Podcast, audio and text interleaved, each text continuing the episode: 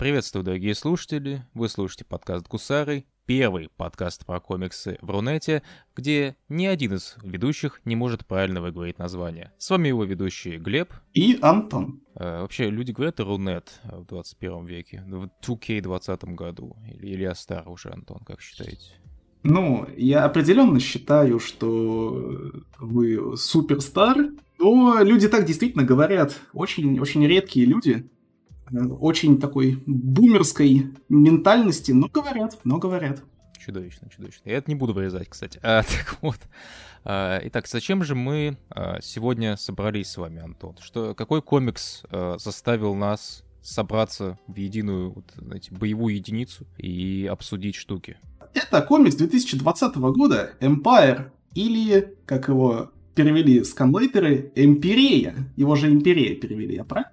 Да, я, я правда, не, не совсем понимаю, на какой слог именно делать ударение в этом случае, но по, по идее Империя или Империя, неважно. Это крайний на данный момент марвелское глобальное событие, про то, как Кри и Скрулы решили объединиться, объединиться не абы как, а под единым императором, императором Хаглингом, персонажем Юным Мстителей, который по совместительству является сыном одной из принцесс э, Скрулов, которая погибла. Судьбоносный день, когда Галактус решил э, съесть одну из планет Скрулов э, центральных, и Капитана Марвела, который самый первый, который Марвел. Под этим императором-гибридом решили объединиться Скрулы и Кри, и, значит, жить рука об руку, но тут появился вновь древний враг, а, с которым надо будет помахаться. И махаться с ними будет помогать персонажи Мстителей Фантастической Четверки. Empire — это очень необычная события для комиксов Marvel. Э, многие люди, которые пошли Empire, могут сказать, что как раз таки наоборот, оно чудовищно посредственное, чудовищно невыразительное, и за счет этого его не совсем приятно читать. Но я бы возразил, если вы, дорогой слушатель, следили за комиксами Большой Двойки какое-то время, ну, в частности, последние лет пять, а, вы могли заметить тенденцию то, как тенденцию того, как строятся марвелские ивенты. Начиная так Secret Empire, который про то, как э, Капитан Америка стал Гидрой и захватил Америку. Ивенты Marvel, они имеют определенные корни в актуальных сериях. Они до этого имели, но вот смотрите, у нас есть комикс э, Стив Роджерс, Капитан Америка, где нам показывают, как Капитан Америка становится Гидрой, э, значит, начинает э, эту тему все у себя развивать, и в итоге это приводит к тому, что происходит событие Тайной Империи. Происходит у нас комикс Тор Джейсона Аарона, и некой кульминацией одной из сюжетных линий Тора Джейсона Аарона становится событие War of Realms. Или комикс Донни Кейтса Веном, который как напоминаю я, как напоминает Райан Стегман, художник комикса, да и сам Донни Кейтс, лучше, чем Хранители. Замечательный мем. Комикс Веном, он э, кульминирует в комикс-ивент Absolute Carnage, абсолютная резня.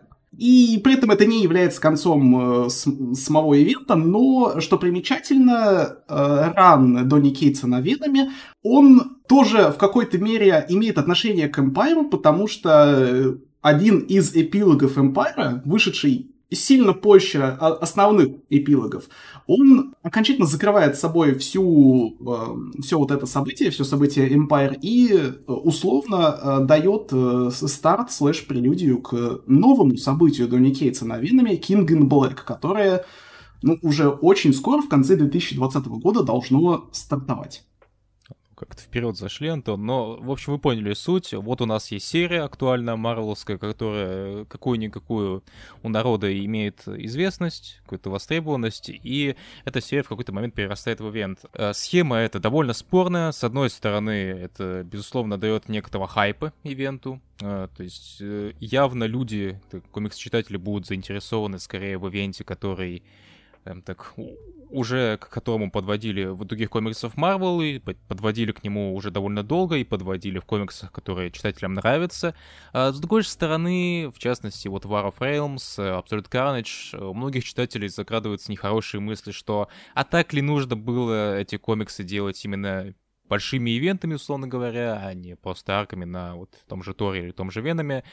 Вопрос спорный, на мой взгляд, схема скорее рабочая. И вот у нас есть Empire который произрастает не из актуальных серий. Мы забыли упомянуть, что комикс э, написан Эллом Юингом, который, может быть, вам знаком по комиксам э, «Бессмертный Халк» и нынешний том «Стражи Галактики», и Дэном Слотом, нынешним сценаристом «Фантастической четверки», на тот момент, по-моему, еще не кончившимся «Железным человеком», ну и кучу комиксов по Человека-паука.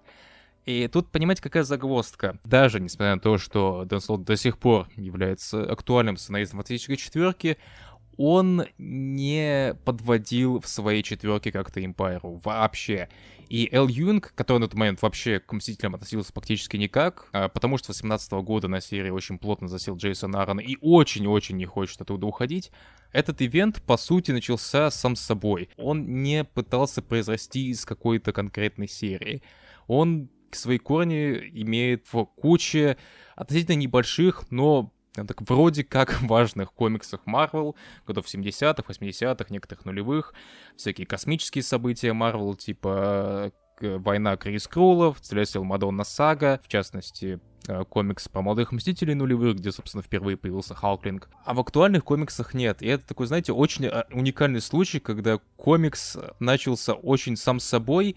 И, не знаю, поделишься ли мне в этой мысли, Антон, э, как-то очень мало хайпа было по поводу этого комикса на фоне там, ну, того же Абсолют Карнажа или War of Realms. То есть люди, они не совсем понимали, про что будет ивент, и не совсем понимали, что им ждать от ивента. То есть люди в этом плане, на мой взгляд, привыкли к схеме, которая уже устояла осталось.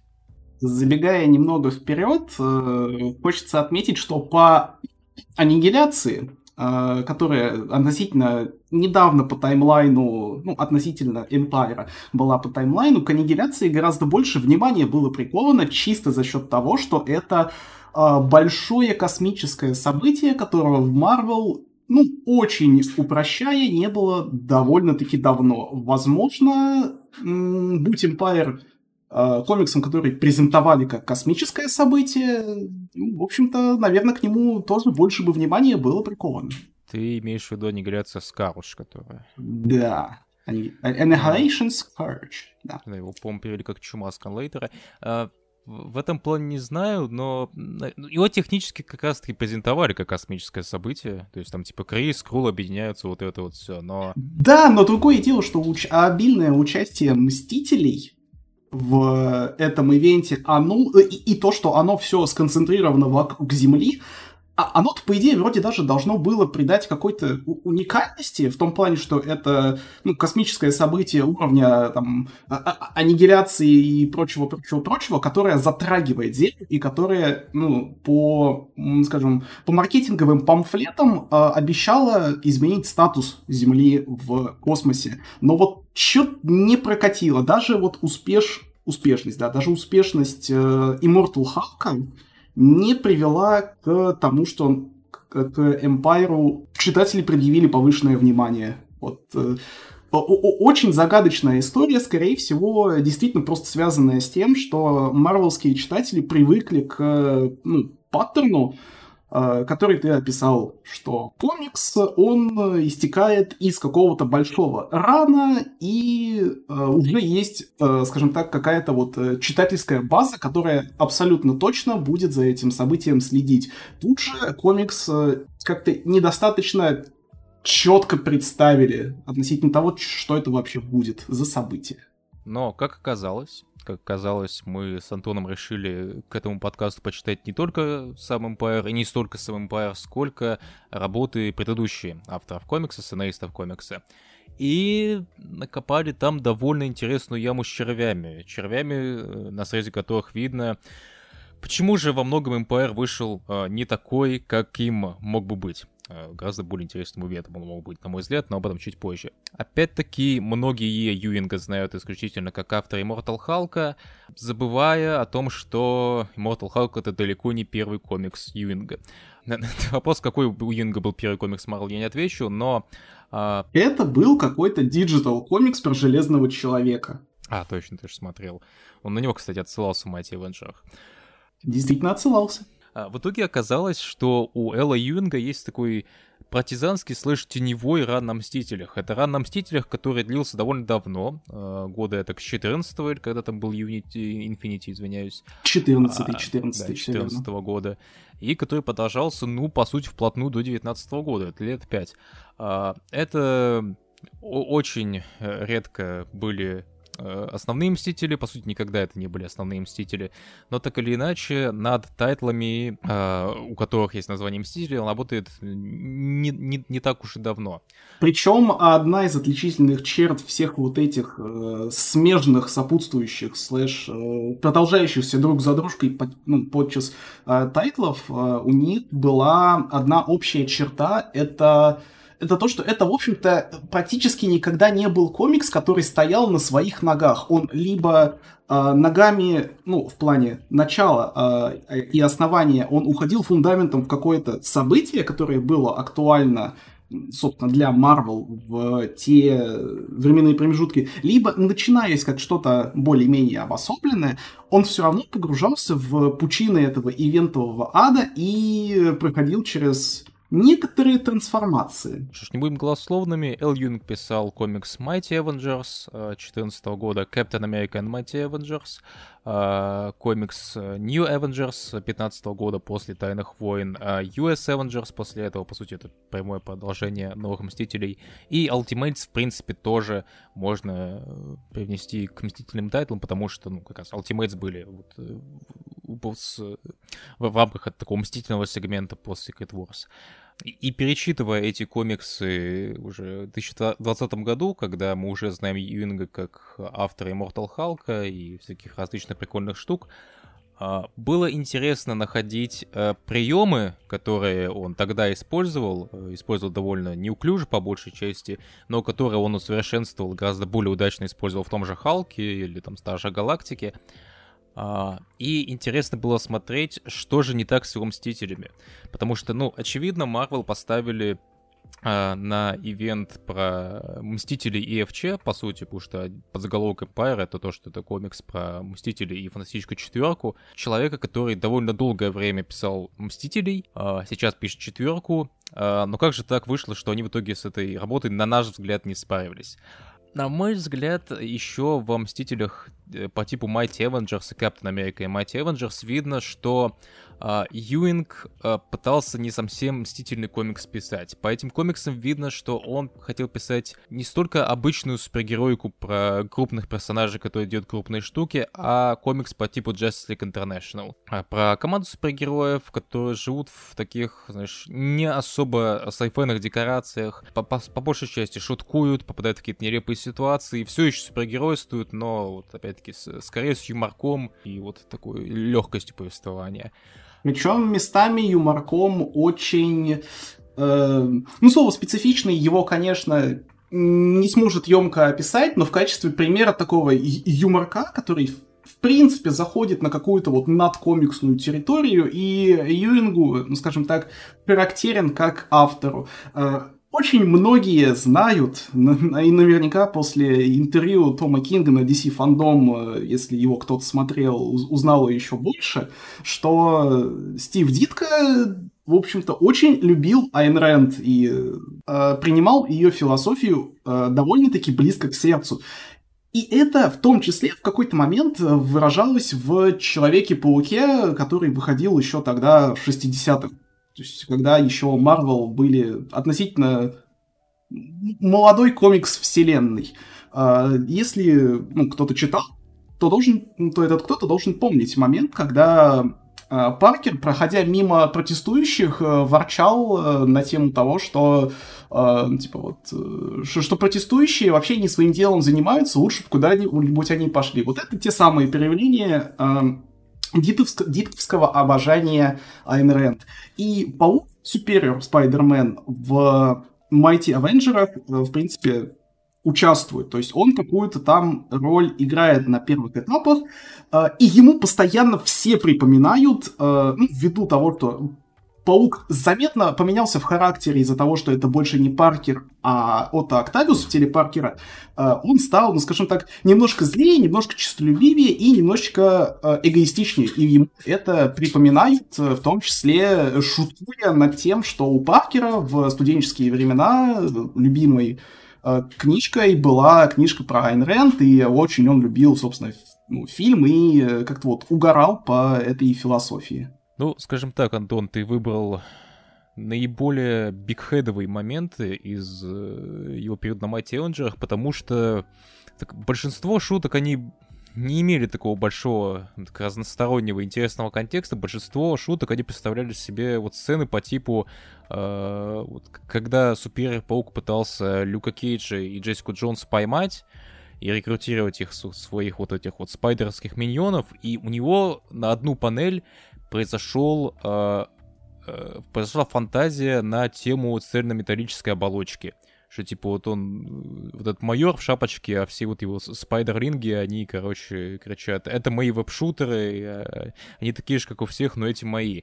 То есть юмор вроде бы рандомный, но от этой рандомности не, тебе не то что смеяться хочется, тебе так, так, легкое недоумение происходит. В том числе легкое недоумение происходит из-за того, что все эти сцены, а Mighty Avengers э, по большей части, за исключением одной сюжетной арки, рисовал Грег Лэнд, и недоумение э, происходит потому, что читая, очень сложно понять, э, это фантазия или это просто кусок другого комикса случайно попал вот, на страницы могучих мстителей. Вот ты, ты хорошую тему затронул. Художников, к сожалению, по большей части на мстительные тайтлы э, Юингу давали не очень. Очень-очень не очень. Э, ему давали, э, опять-таки, Грега ему давали э, Сандавала на New Avengers начальной арки, а, которые, может быть, сами по себе могут в теории работать как художники при нужной работе, но тут надо понимать, опять-таки, что это Лига Справедливости Интернациональная. Это комикс, а, где в оригинале многие штуки работали за счет потрясающей мимики, который рисовал художник серии по фамилии Маги... Магуайр. Кевин, Кевин Магуайр. Кевин Магуайр, да, спасибо. А ну, большинство художников, которые ему давали, откровенно говоря, не могли в такую мимику. В частности, не мог э, в эту мимику в Сандавал. Э, ну, Лэнд, в принципе, мог в мимику, но там э, комичная мимика была, не за счет, была комичной не за счет того, что это, знаете, хорошая игра воображаемых вот нарисованных актеров, а то, что это штука, которая с порнухи нарисована, и если читатель это знает, то ему смешно. Ну, из примеров э, хорошего юмора в тех же Mighty Avengers, а на Mighty Avengers мы, в том числе я, фокусируюсь во многом, потому что для Юинга этот комикс шаблонный, и шаблонный не в каком-то уничижительном плане, а в плане того, что как он его написал, так же, так же он и писал последующие свои комиксы про Мстителей, э, как-то вот отлаживая механизм, в котором ему, ну, судя по всему, было комфортнее всего работать. А, так, значит, примером относительно хорошего юмора в тех же Mighty Avengers является юмор, который ну, вообще от художника не зависит. Его мог рисовать кто угодно, и он бы все равно сработал.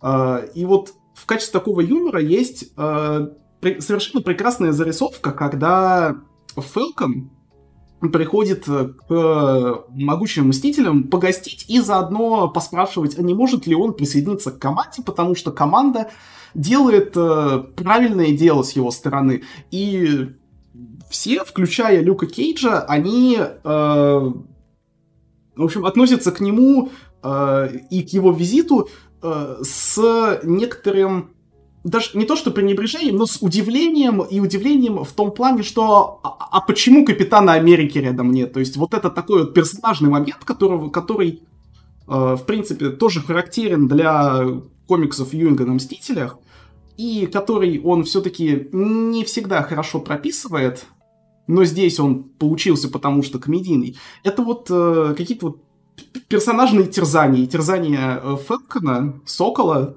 называйте как хотите, э, заключаются в том, что его все еще спустя столько-столько лет воспринимают как сайдкика. Это очень хорошо потом выстреливает в э, Captain America and the Mighty Avengers, который является буквальным продолжением Mighty Avengers. Но об этом либо в другой раз, либо потом дальше по тексту дойдем. А, и вот ключевая тема того, что мы хотим сказать, у Юингу поначалу не получалось работать с персонажными какими-то моментами, и вот и, и, и юмор, основанный на персонажных моментах, он является таким всего лишь маленьким, но все-таки проявлением этого аспекта. И вот э, во многом от этого у меня было лично недоумение в Empire потому что параллельно Empire, до того, как начался Empire, уже вышел, начал выходить комик Стражи Галактики Элла Юинга, который показывал, что Юинг, в общем-то, очень и очень пиздато умеет работать с персонажными моментами. Он хорошо прописывает диалоги персонажей, химию, такие приколюшечки, вот это вот все. А потом мы посмотрели на Empire, и это комикс про то, как люди махаются, говорят. Блять, я хуйню несу.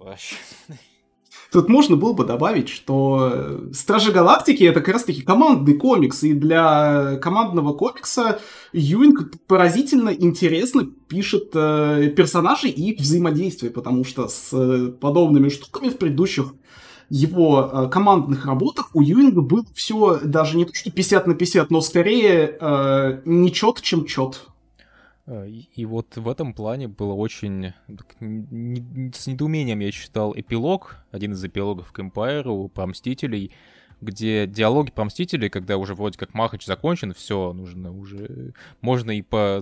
и, можно и за душу поговорить, а в итоге такая куцая штука. И потом мы посмотрели на его старый тайтл Мстителей, и мы поняли, что ну, эта штука довольно симптоматичная для него. А, Еще штука симптоматичная как и для него, так и для слота. А, стоит отметить, что первое время вот это недоумение, знаете, хотелось объяснить тем, что а, Юнг просто вот написал ивент скажем так, план ивента, а слот описал, собственно, сам текст. И вот э, очень нехилое было у меня недоумение от Empire того, что насколько посредственно написан текст, насколько чудовищно скучные были сделаны всякие э, огромные экшн-сцены, насколько невозможно просто э, слушать, э, насколько невозможно просто читать диалоги персонажей, которые там объясняют всякие баталии и так далее. Да, и первоначально вообще возникло такое вот э, очень ложное ощущение, что ну не мог человек, который написал такого крутого Immortal Hulk, комикс, который все продолжает быть э, стабильно крутым, не мог он написать настолько велотекущую и посредственную историю, ну, не то, что в принципе, но вот после Immortal Hulk, когда вот у него э, условно карьера на пике, а потом, э, а потом Потом заглядываешь в выкладку по сценаристам, художникам, инкерам и прочим, и оказывается, что именно скрипт, именно слова писал Эл Юинг, а story, сама история и ее общее, скажем так, направление вместе с поворотами, это совместная работа Слота и Юинга. Также хочется отметить такую штуку, которая характерна и для Слота, и для Юинга. Вообще, как, как эти два замечательных бородатых человека собрались вместе? Почему вот именно они двое? Ладно, там Слот, потому что он пишет четверку, а Юинг, ну, когда-то писал какие-то тайтлы по Мстителей, но не суть. А, в чем прикол? А, Юинг в своих произведениях, а, своих в том числе Мстительных комиксов довольно таки часто опирался на то, что писал Слот. В частности, в Ultimates есть момент, где там, так, подхватывает Юинг за Слотом э, линию с одним из э, небожителей, э, которого... The Never Queen? Нет, не Never, даже не Never Queen, а вот этот вот э, чувачок, которого Галактус э, взял в шарик, который в серфере был, который похож на синего скрула такого. Я не помню, я не помню, как зовут. Это, это какой-то очень старый персонаж с Халка, кажется. Я его помню в фантастической четверке годов 70-х. Это же, по-моему, какой-то персонаж, который исполнял желание. Э, к сожалению, забыл, как его зовут. Может, потом, потом вспомним. А, вот. Но он, собственно, появлялся у э, Слота в его серебряном серфере, в его так, таине к э, секретным воинам. Э, где из его тела пытались, вот, собственно, новую вселенную создать, пока старая была думом заполнена. А, вот, и, и эту тему подхватил Юинг. А, персонажа Нева Квин, которого Слот придумал а, в начале Серебряного серфера, тоже подхватил Юинг. Он подхватил Энтропию, которая появилась в Avengers No Road Home, комикс, сиквел No Surrender, над которым в том числе работал Юинг, там три сценариста, Марк Уэйт, Эл Юинг и Джим Зап. А, это сиквел No Surrender, а, такого мстительного кроссовера, который это как бы еженедельник про Мстителей, э, но на самом деле это кроссовер. То есть там видно, э, что так, все серии про Мстителей были отменены, кроме одной. И, ну, скажем так, там видно, какая часть чем была изначально. То есть там видно, какая часть была на самом деле не Avengers, а там Uncanny Avengers, New Avengers, USA Avengers, Occupy Avengers и вот какие там серии еще Мстителей, про Мстителей были. И в том числе это на, на 5 минуток был э, э, своего, своего рода э, бэкдор пилот к Immortal Hulk. Э, своего рода, потому что Avengers No Surrender — это, ну, довольно посредственный, не самый интересный сюжет про Мстителей, про то, как они, короче, объединяются, вспоминают про то, что они тоже люди, про то, что значит быть Мстителем, что они вселяют надежду в людях, а, но комикс, прежде всего, примечателен тем, что там а, возродили Халка после Гражданской войны 2, и там, собственно, Юинг показал такую бета-версию того, как он видит Халка, и даже тогда эта бета-версия очень-очень э, заинтересовал людей. Э, так, тогда у многих были сомнения, что, ну, просто ивент сам по себе довольно скучный, и на фоне довольно скучного ивента даже такой Халк, он смотрится э, чем-то интересным, а потом вышел сам Mortal Hulk, и оказалось, что Юнг э, очень-очень сильно вырос, как мальчишка, вот, и как автор.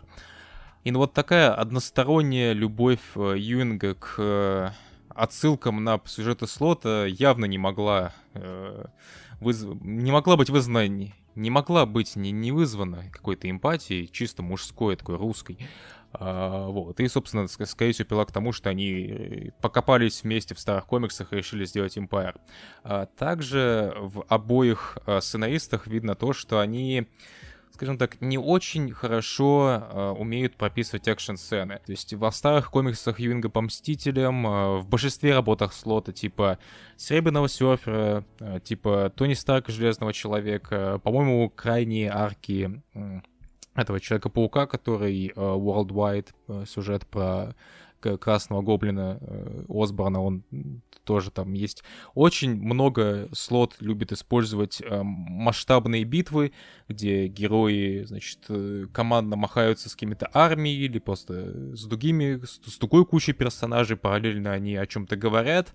И не сказать, что он это делает как-то ос- особенно хреново на фоне других авторов, но он это делает не выдающийся. И он-то, и эта вот невыдающесть, она, она, пропитан, она пропитывает собой весь Empire, все сюжетные сцены в Empire. Потому что, чтобы вы понимали, в событии данном есть э, сцены, где Бен Грим э, сражается с Ордой так, вражеской расы э, в Ваканде. Тут есть сцена, когда призрачный гонщик э, заряжает своей вот этой вот дьявольской энергией и поджигает, по сути, огромный корабль в космосе. Это кадр огромный, где э, летит космический гонщик в космосе.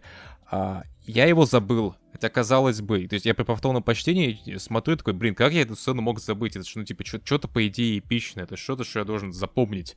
Это как, или, ну, типа... когда, или когда Бен Грим дает э, гер- геройский отпор э, захваченной э, зеленью ну, Immortal She-Hulk, собственно, Дженнифер, и говорит э, ей в ответ, что ты меня не убьешь, потому что я Immortal Thing. Ну, то есть это тоже очень панчащий момент. Это панч, панчащий момент, но это не столько экшен, но вот в целом экшен оба автора, они как-то не особо скажем так, Юнг гораздо реже пытается писать экшен в своих крайних работах. То есть, условно говоря, в Стражах Галактики и том же Халке не так уж часто герои прям махаются, и на этом делается акцент, что они махаются. А в том же Immortal Hulk гораздо больше акцента делаются в экшн-сценах на вот бодихорный момент, о том, какая деформация произошла с человеком или существом, которое ударили. Потому что ну, Джо Беннет, художник серии, интересно рисует деформации. И все они очень э, емкие и скоротечные в том плане, что это не длительные сцены, это Э, именно что какая-то вот ваншотная история, которая максимально передает э, суть персонажа, что вот один раз ударит и все лягут. Вот, а Empire, э, он э, не может себе позволить э, иметь такие сцены, потому что, ну, это марвелский большой кроссовер, это глобалка. Это комикс, в котором, ну, по определению читатели приходят, чтобы посмотреть, как куча супергероев махаются либо с каким-то большим злодеем, либо друг с другом.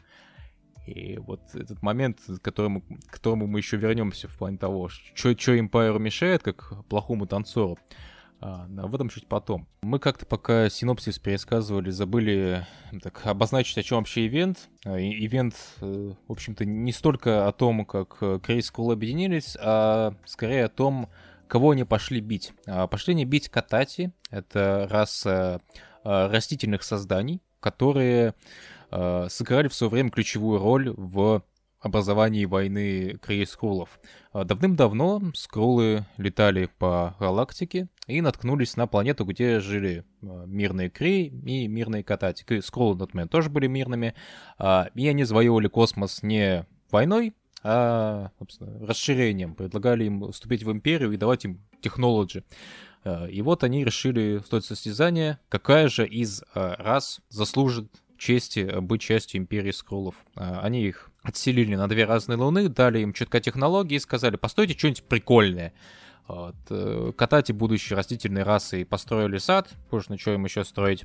Кри вот этого, Кри от этого немного бомбанули, зазавидовали, побоялись, что выиграют они, именно Катати, и решили Катати немного так, забить. Потом, э, поняв, что они как бы это у них большая биба, решили и, и, и скроллов побить, и вот так началась а, потихоньку и геноцид Катати, который а, привел к полномасштабной многотысячелетней войне Крии Скрулов. А, Катати долгое время были истреблены, но часть все-таки осталась, и эта часть как раз-таки затаила мстю на Крии, Скрулов и вообще всю а, животную а, часть галактики. При этом стоит упомянуть, что э, все вот эти события, они имели э, за собой последствия, то есть Катати не, не пропали с космической э, карты Вселенной, они э, участвовали так или иначе в каких-то событиях, э, но самое важное это то, что у них было, скажем так, пророчество о гибриде. Гибрид, гибридность вообще и гибридные правители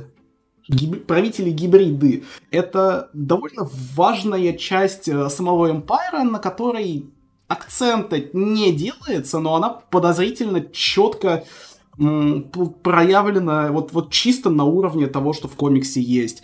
А, то есть у нас есть пророчество о том, что Катати с некой э, небесной Мадонной э, создадут э, ребенка, который будет э, небесным мессией и который поможет э, народу Катати окончательно не, не, не сгибнуть и, собственно, прийти к определенному успеху в жизни. И вот один из... И, собственно, этот самый небесный мессия — это ребенок двух мстителей, Мантис и Сорцман. Я мечник. не... Да, да, мечника, мечника. А, и, собственно, по сути, с его а, звонка Мстителям и начинается сам комикс. Тут стоит понимать, что этот персонаж не новый, он до этого появлялся. Тут, собственно, нам поясняют довольно быстро в нулевых номерах, что они так с Мстителями кореша, эти катати, в частности, этот Квой, вот этого паука зовут Квой или Стиквоя, а, в частности, он, я так понял, племяша Тора или что-то типа того. И они, чем так, немного повлияли на Мстителей, в частности, Тони Старк они четко загипнотизировали, чуть-чуть, самую малость. Вот, чтобы они им помогли э, так, сражаться с объединением Крисколов. Э, на стороне Крисколов, э, в свою очередь, уже успели встать, ну как, временно успели встать фантастическая четверка. В общем, слово за слово, Мстители немного ультанули по Крисколам, и, кто мог подумать, оказалось, что Секвоя и весь народ катать затаил обиду, э, немного использовал Мстителей, и теперь они э, всей своей э, многомиллионной, наверное, армией пойдут на землю всех вырезать. Да, это не звучит как заявка на событие длиной в несколько месяцев, потому что это... Потому что если, если, если попытаться себе вообразить э, ивент, э, который будет... Э, который растянет э, условные несколько дней битвы э, в, на орбите Земли между Крис Крулами и Катати с э, героями Земли где-то там в, в перемешку. А, то есть это не, тот, это не похоже на ивент, который может э, растянуться на много-много месяцев. И он не растянулся на много-много месяцев, потому что в дело вступа, вступил коронавирус, COVID-19, всеми обожаемый. Э, и помимо того, что комикс пришлось перенести, его пришлось перенести. Ну да. На какой то момент. Стоит понимать, что э, комикс-индустрия штука довольно архаичная, и долгое время э, дистрибьюторы э, главных комиксных издательств э, тупо отказались, как дистрибьюторы, я говорю, как будто их было больше, чем один. Короче, Diamond Distributions, э, дистрибьютор главный Marvel, DC и прочих крупных издательств, э, сингл, синглов, Э, издательства, они сказали, что они в период короны работать не будут, и, собственно, комикшопы были парализованы, электронные версии решили тоже не выпускать, чтобы по э, комикшопам частным не ударять. И таким образом комиксы долго не выходили, и в связи с этим э, планы по ивенту пришлось откладывать, и из-за этого Empire э, почти что стал еженедельником. Как бы почти что, потому что первые пять номеров ивента выходили с, э, на еженедельной основе, а последний шестой выходил спустя, по-моему, две недели в итоге, или через месяц, я не помню. По-моему, по через две недели он все-таки вышел. Возможно. Он действительно вышел с каким-то промежутком, и очевидно, что это не могло не повлести за собой структурные и редакторские э, изменения и правки. И э, очевидно, что при таком раскладе редакторские правки и редакторская, редакторские ножницы не могли не пройти по этому комиксу. Э, это, в принципе, э, заметно даже, даже не, не только потому, что огромное количество таинов было срезано, ну и Огромное, по... я тебя чуть переблю, огромное это 21 таин. Немалая цифра, продолжайте. Да, и огромная часть из этих таинов были, ну, скажем так, довольно-таки важной частью истории, э, которую, ну, отрезав которую, э, комикс очень много потерял. И, э, ну, Понимаете, в чем дело? Лишившись кучи таинов, э, комикс при этом не приобрел э, какого-то дополнительного контента, который эти дыры мог залатать. Что мой коллега имеет в виду? Одним из действующих лиц Эмпайра, по идее, является Тор. А, потому что Тор имеет, как я понял, наиболее близкие какие-то отношения с э, Квоей. Он, собственно, и без речи Тони Старк, в общем-то, готов был за него воевать. А, и э, в итоговом, скажем так, разрешении конфликта, э, большой ульте, которая дала по морде всем катате, это тоже сделал Тора. Но, но, а, долгое время Тора в ивенте не было ну как, что произошло после вот этой вот всей заварушки? Тони Старк ушел куда-то там, по-моему, в башню Мстителей, которая вот это вот а, огромный небожитель, сидеть там депрессовать, что блин, блин, меня закритизировали, наебали, вот этот дурак, дурак, дурачок. Э, Капитан Америка пошел э, управлять э, Мстителями и просить ООН о помощи э, в данной ситуации. И Мстителями, и Мстителями управлял как бы и, и тогда и по комиксу Ага Мстителями управлял Чала, и даже по всем таинам, э, то есть и Мстительным, и Кэповским, э, именно Мстителями руководил Тчала. Кэп просто произнес пламенную речь перед перед аудиторией. Ну, это важно, ты не понимаешь. А, даже не суть. А Тор, Тор, он отправился на квест Э, квест, дабы э, помочь своей матери, геи, и э, получить в результате этого некую силу. Силу, которую он в итоге получил, и в шестом номере назвал себя Тор Гея-сан, то есть сын геи, Э, богини Земли, э, которую он, собственно, использовал, чтобы ультануть. Тот факт, что Тор где-то там тусит э, на каком-то там квесте, чем-то там занимается, это раза четыре упоминается в самом Эмпайре, в, в самом Эмпайре, один раз упоминается в эпилоге к Эмпайру, но нам этого не показывают, потому что, угадайте что, Таин про Тора не издали. не издали, опять-таки, много таинов. Таин по Человека-паука, таин про Сквадрон Суприм, таин про некую броню э, Кришну, который назывался Том Рейнджер.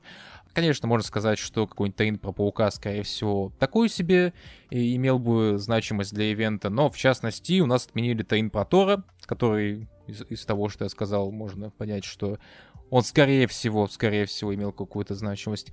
И, а, что самое лично для меня обидное, отменили таин по названием э, «Агенты Ваканды».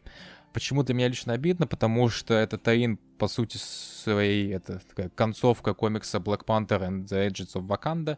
Э, комикс, который писал, на мой взгляд, очень недооцененный э, сценарист марвелский э, Джим Зап. Комикс прожил не так долго, такой, не то чтобы это был какой-то выдающийся комикс, э, была довольно неплохая, приятная супергеройка, э, но, к сожалению, как и многие комиксы Джима Заба в Марвел, те же чемпионы его, они не прожили долго, и своего рода концовка этого комикса должна была произойти в рамках Эмпайра, но из-за короны, опять-таки, многие тайтлы в целом в Марвеле решили закрыть, но решили зак- прикрыть и вот эти Таины. И за Таины про агентов Ваканда обидно не только потому, что мне вот как бы персонально хочется увидеть э, конец комикса, который вот э, мне нравится, но и потому что так-то по Импайру битва в Ваканде это что-то, ну, по идее важное. Потому что, э, э чтобы понимали, Катати они хотят прилететь в Ваканду, чтобы на вот это вот их классной вибраниевом черноземе русском народном вырастить какую-то супер штуку, которая поможет им вообще всех сраных животных убить. Какую-то вот очень сильную штуку поможет им вырастить. И, и вот казалось бы, что а, Ваканда это какой-то вот центр, на котором Э, стоит как бы сделать э, очень сильный акцент, в частности в Таине. Но Таина это, это, это, это, это, это, в, это в принципе на самом деле довольно нетипичная для последних ивентовых комиксов Marvel истории э, фокусироваться на чем-то, кроме, собственно говоря, Манхэттена, потому что что War of the Realms, несмотря на то, что он затрагивал аж целых 10 миров, вот этих на, на, наслоенной пиццей Игдрасиля, все, это, это все еще было событие очень локально сфокусированное именно на событиях в Манхэттене, потому что, ну, где-то там за кадром э, войска главного антагониста уже прошлись э, лавиной и все под себя подмяли. Э, Абсолютный, Абсолют Carnage это тоже комикс, который фокусируется на Манхэттене, и даже в его случае гораздо больше понятно, понятен фокус на этом самом Манхэттене, потому что, ну, Веном это персонаж, э, хоть уже и давно э, переросший Человека-паука, э, так или иначе, э, Донни Кейтс в своем комиксе в Оригины Венома э, своими, скажем так, э, своим читательским пером очень э, глубоко закапывается, в том числе как раз-таки в в истоки, и поэтому, э, скажем так, э, делать фокус на Нью-Йорке, родном городе Человека-паука, и, собственно, родном городе для Венома в том числе, это, в принципе, э, ну, резонно и рационально. А, и в вот... целом, да. Извини, э, в целом такой нью-йорк-центризм это классическая такая марвелская тема там 60-х годов, и то, что там какие-то современные ивенты пытаются эту тему некотор- некоторым образом поддерживать, это нормально. И импа действительно в этом плане ивент с небольшой амбицией показать не только вот эту загнивающую проклятую Америку, но и весь мир, в частности, вот через тайны про Мстители и Капитан Америка, который тусит с э, батальоном солдат и просит он э, значит, дать войска. На, на, на это, знаете, такая амбиция хорошая, но реализация такая себе. Реализация такая себе во многом еще потому, что у э, вот у комикса ну, когда мы говорим о комиксе, естественно, подразумевается у сценаристов э, такое ощущение, будто отсутствует, отсутствует желание, э, как, как, что, что называется, коммитнуться на какую-то вот определенную э, стратегию, что и под этим подразумеваю. То есть слово commitment, то есть э, своего рода, так сказать, присяга, да, присяга на, э, на своеобразный план. То есть это комикс, который не может толком решить. Вот у него прям кризис, э, кризис идентичности. Либо он комикс э, совсем для алдов, вот про э, придание финальности давнему конфликту Крии и Скрулов, который в современных комиксах освещается, ну, скажем так, сильно э, меньше, чем мог бы даже в рамках космоса. И э, можно было э, от упороться и угореть именно что по такой вот обскурной, отсылочной э, фигне для, для задротов. То есть и это, в принципе, заметно, что Юинг вроде чуть-чуть пытается делать отсылки на свои предыдущие комиксы в том числе, но комикс совершенно не об этом. С другой стороны, комикс совершенно не про экшен, потому что, как уже сказал мой коллега, оба этих сценариста, они совершенно не про экшен, даже, даже если пытаются что-то сделать с этим экшеном. И вот как ни смотри на эту лепешку, она недоваренная, недо, недогретая, в общем, недосоленная со всех сторон. Тут еще стоит отметить, ты очень важную тему затронул, а комикс ссылается на старые события, всякие марвелские, там, 60-х, 70-х годов, потому что ну, это классика. А, но также Юинг как бы отсылается, он как бы основывается на своих комиксах, в частности, на New Avengers. Потому что New Avengers — это в комикс, в котором э, в составе команды были Викон и Халклинг, в частности.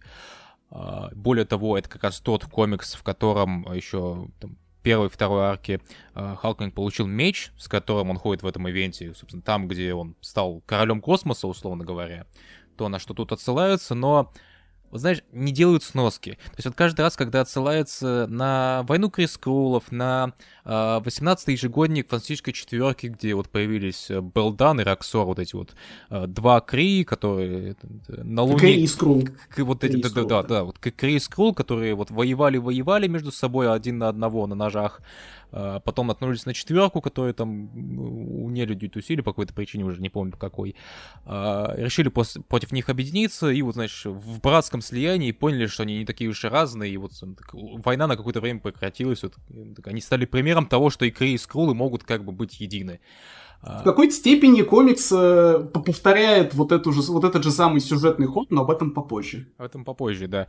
А, на Celestial Quest, э, вот в, нулевом номере, на Celestial Madonna Saga, на такие старые мстительные сюжеты, Юинг вот делает сноску буквально.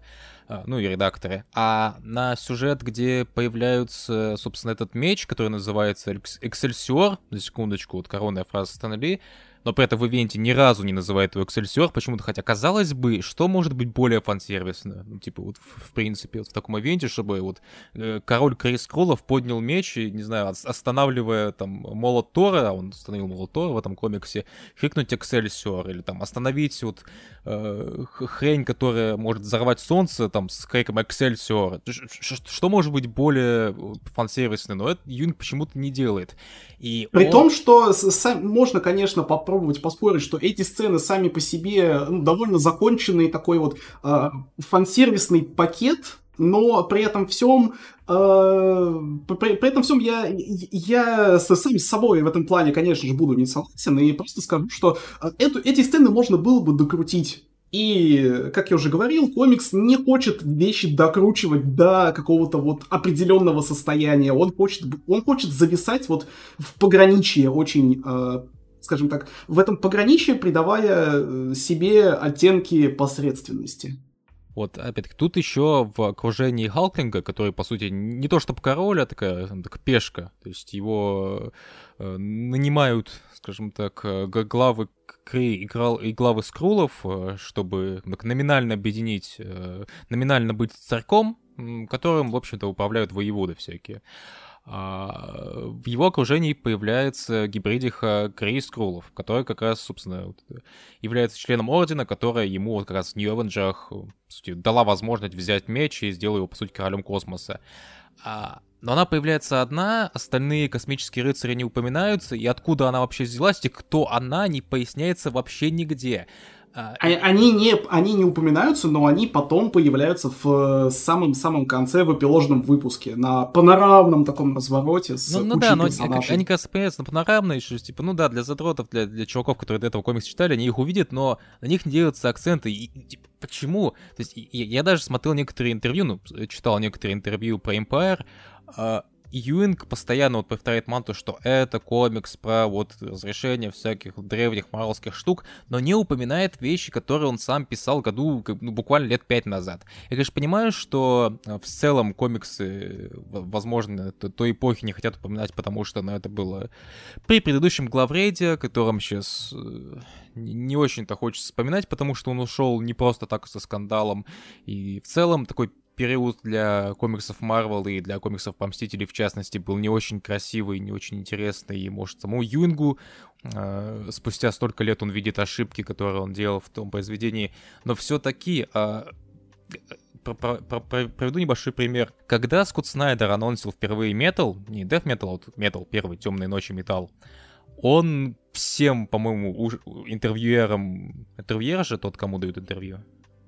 Uh, да, да. Он, по-моему, всем интервьюерам прожужжал уши про то, что я металл готовил вообще вот еще со своего, своего рана на Бэтмене. Там вот вы можете почитать ран на Бэтмене, и там уже вот будут как бы подвязки по то, что вот у меня в металле будет. Это, ну, понимаете, какая-то штука, которую вроде как сценарист должен продвигать, что типа я эту штуку не просто из какого-то там континенте взял, что-то у кого-то стырил, а я эту штуку готовил, между прочим, еще ого-го когда. И Юинг, в общем-то, эту штуку готовил действительно ого-го когда. То есть он еще в пятом году, там, в шестом году сделал, дал вот этот меч Халклингу, он, он дал ему предсказание того, что он объединит Крис Крулов. Он э, э, предсказал э, то, что, ну, так, сделал намек на то, что Викон и Халклинг женятся.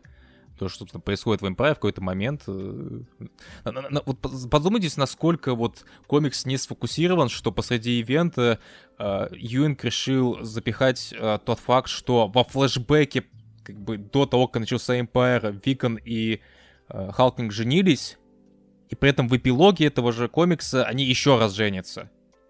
Но в этот раз, типа, по-крупному, по-классному, с отсылочками. Вообще, по-хорошему говоря, продолжая вот этот вот киллстрик э, из э, а, аналогий, э, в какой-то мере э, вот несостоятельность комикса как, э, скажем так, э, повествовательной единицы сильное заявление, но тем не менее э, можно проследить еще и в том, что э, ну, основная лимитка, основная лимитка, в ней должно происходить все э, как бы самое-самое-самое важное. И о чем вообще вот этот комикс? То есть, если мы э, доверяем, э, скажем, памфлетовым спичам Юинга о, о том, ну, как бы, о том, как он комикс это собирался продавать, то есть, что такое комикс о разрешении старых конфликтов, довольно много в принципе, хронометража комикса уходит не на э, главных действующих лиц. То есть э, то, что э, время уходит на разговоры Старка и мистера Фантастика, которые, как Deus Ex Machina в конце все разруливают, э, это ошибка, потому что, потому что комикс тупо не про них. Комикс тупо вот про, э, ну, про то, что у нас есть э, Значит, э, гибрид э, король Халклинг, которому напророчили великие дела, и у нас вот ну, одна движущая сила и другая движущая сила, это, собственно говоря, Секвоя, тоже такой гибридный мессия, которому напророчили великие дела. И по-хорошему говоря, ивент э, это сейчас очень э, скользкая территория на тему...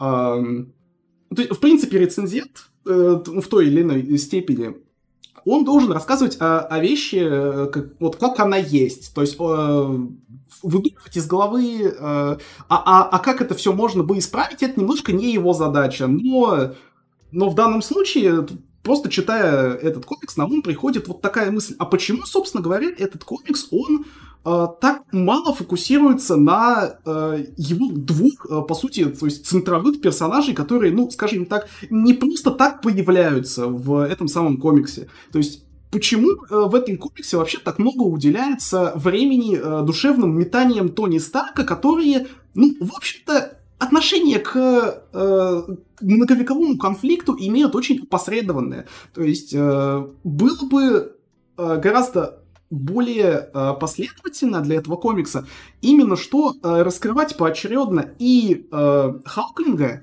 и Секвою, и при этом э, дать им вообще возможность, ну, как-то пересечься и, э, ну, ну, ну, просто хотя бы пересечься, но ведь э, эти два персонажа, они просто про проводят вот э, друг от друга автономно практически ну, все шесть, а да, все шесть номеров Empire. Это, это, это очень, очень странное решение.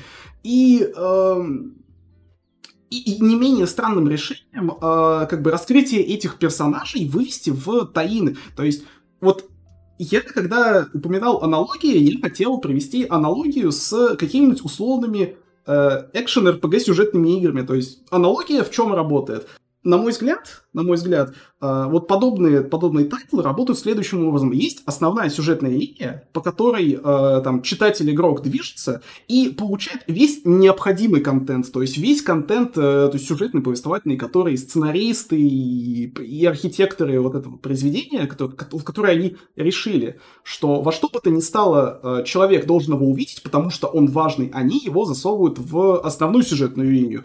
А вот э, всякие второстепенные сюжетные линии называются второстепенными и опциональными не просто так, потому что э, они, может быть, э, хоть бесконечно крутыми, но они, э, ну, скажем так, слабо коррелируют с тем, что это, блин, вещь, которую должен увидеть каждый. И вот вроде бы вещь, э, такая вещь, как э, свадьба Хауклинга и Викона, она ну, наверное, она основная, если идет речь о раскрытии персонажа. То есть это, в принципе, очень, э, очень, очень личная для персонажа вещь, очень такая трансформативная, как этот комикс э, и показывает.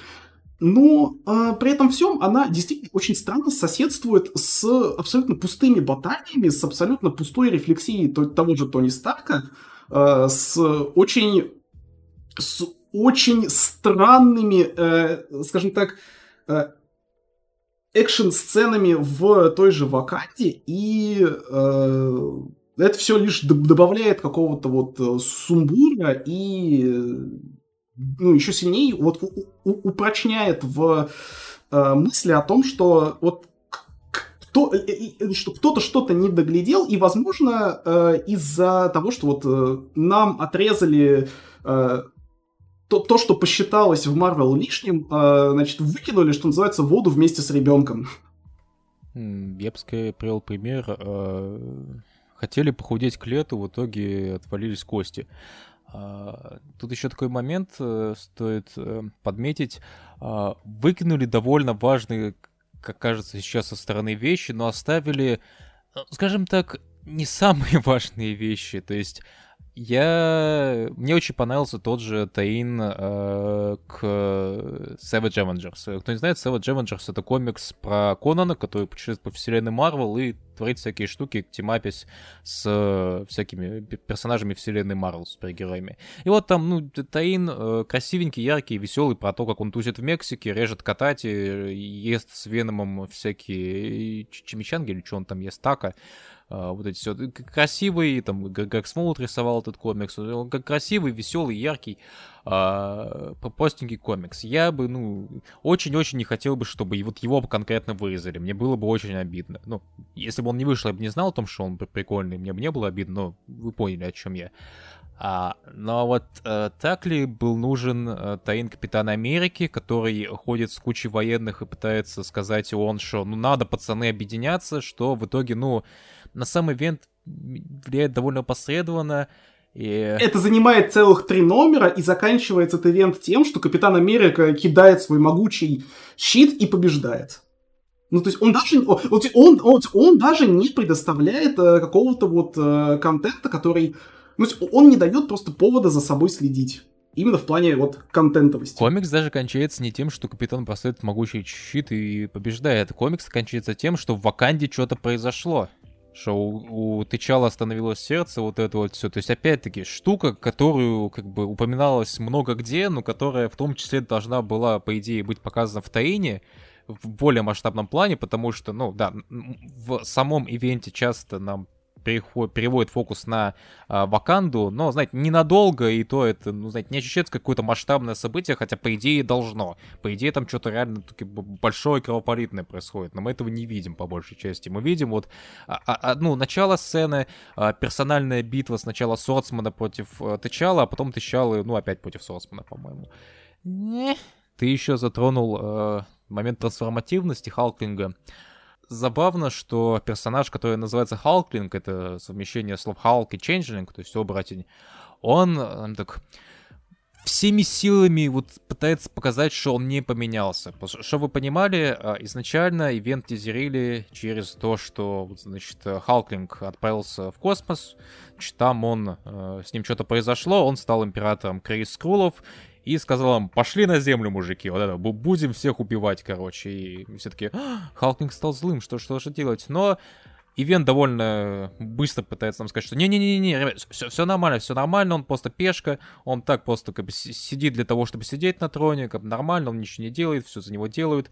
Uh, даже в, в Таине, который Lords of Empire, который по самому Халкинга нам хотят сказать, что типа, а, ну вот, он решился, там, так, ему запретили с Виконом тусить из-за этого и сказали публично от него отречься, но нет, нет, нет, нет, нет, все нормально, он не отрекся от него, они просто вот потом uh, встретились в, в Тайне и все, и все нормально, не сыти. Персонажам все хорошо.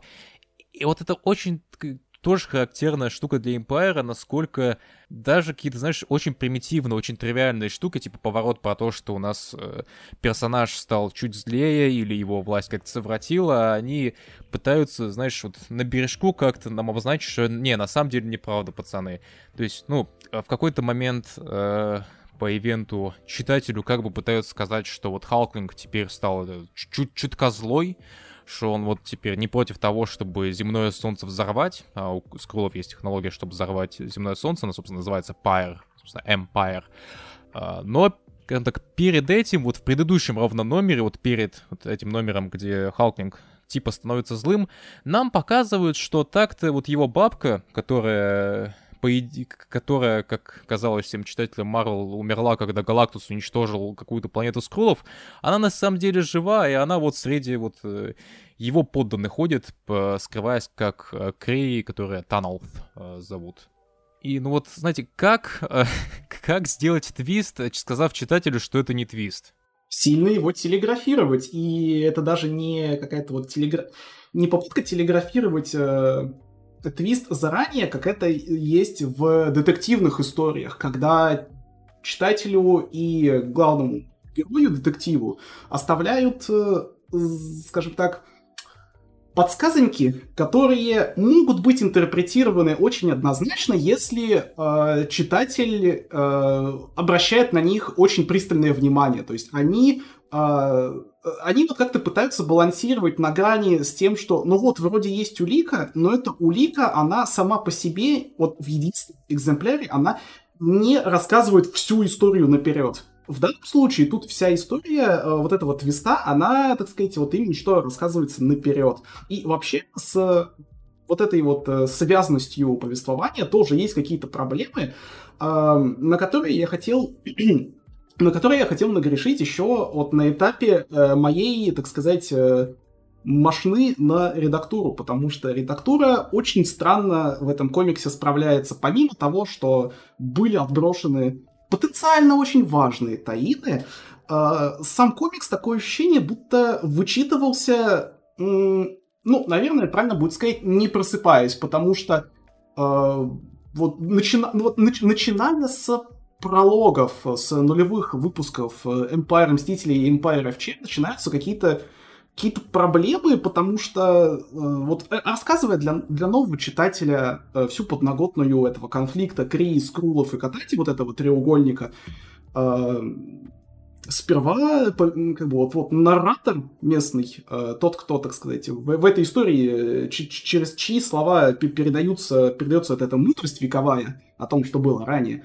а, сперва есть заявляются очень конфликтные вещи. Сперва говорится, что э, вот э, Скулы, посетив Катати и Кри на их родной планете, они их расселили на разные автономные луны, и что как бы а они друг от друга независимо какие-то вот э, свои пути развития проходили. Ну, пока идет это состязание.